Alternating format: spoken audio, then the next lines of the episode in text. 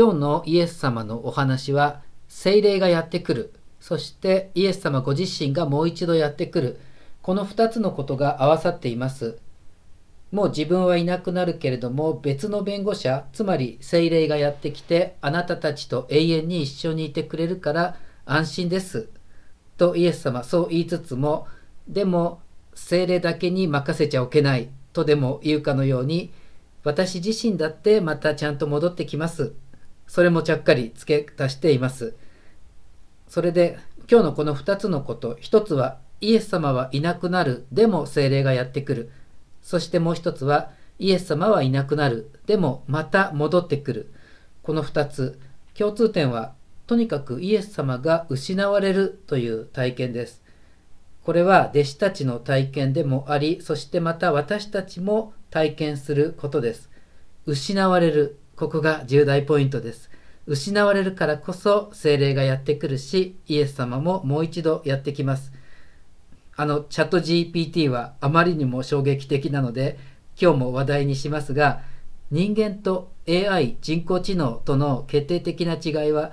きっと人間は忘れることができるという点です。AI は情報を常に知り尽くしているので忘れることができません。つまりそれは一度忘れてしまったことをもう一度思い出すというその時にだけやっと初めて本当に理解できるという真理を AI は決して体験できないということです。忘れる、失われる、死ぬ、それがないと復活も永遠の命もない、ここにキリスト教的な真理があります。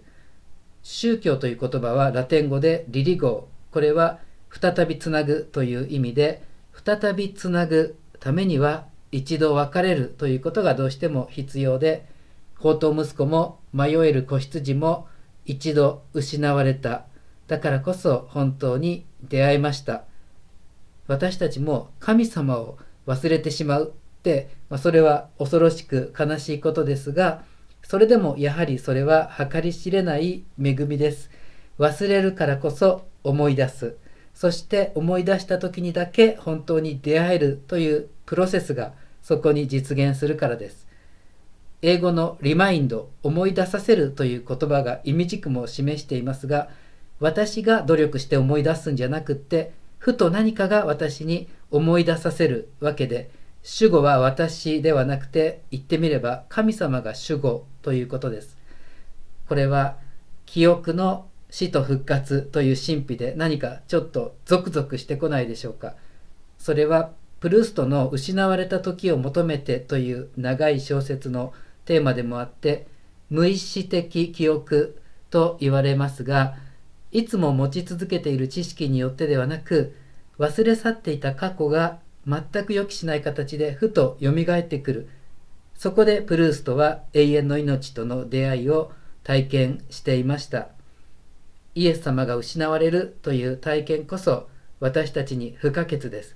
神様がわからないイエス様と出会えていない今が幸せだなんて思えないそれこそが私たちが永遠の命にたどり着くことの確実な証拠です。だから今はイエス様が約束してくださった聖霊を待ち望みましょう。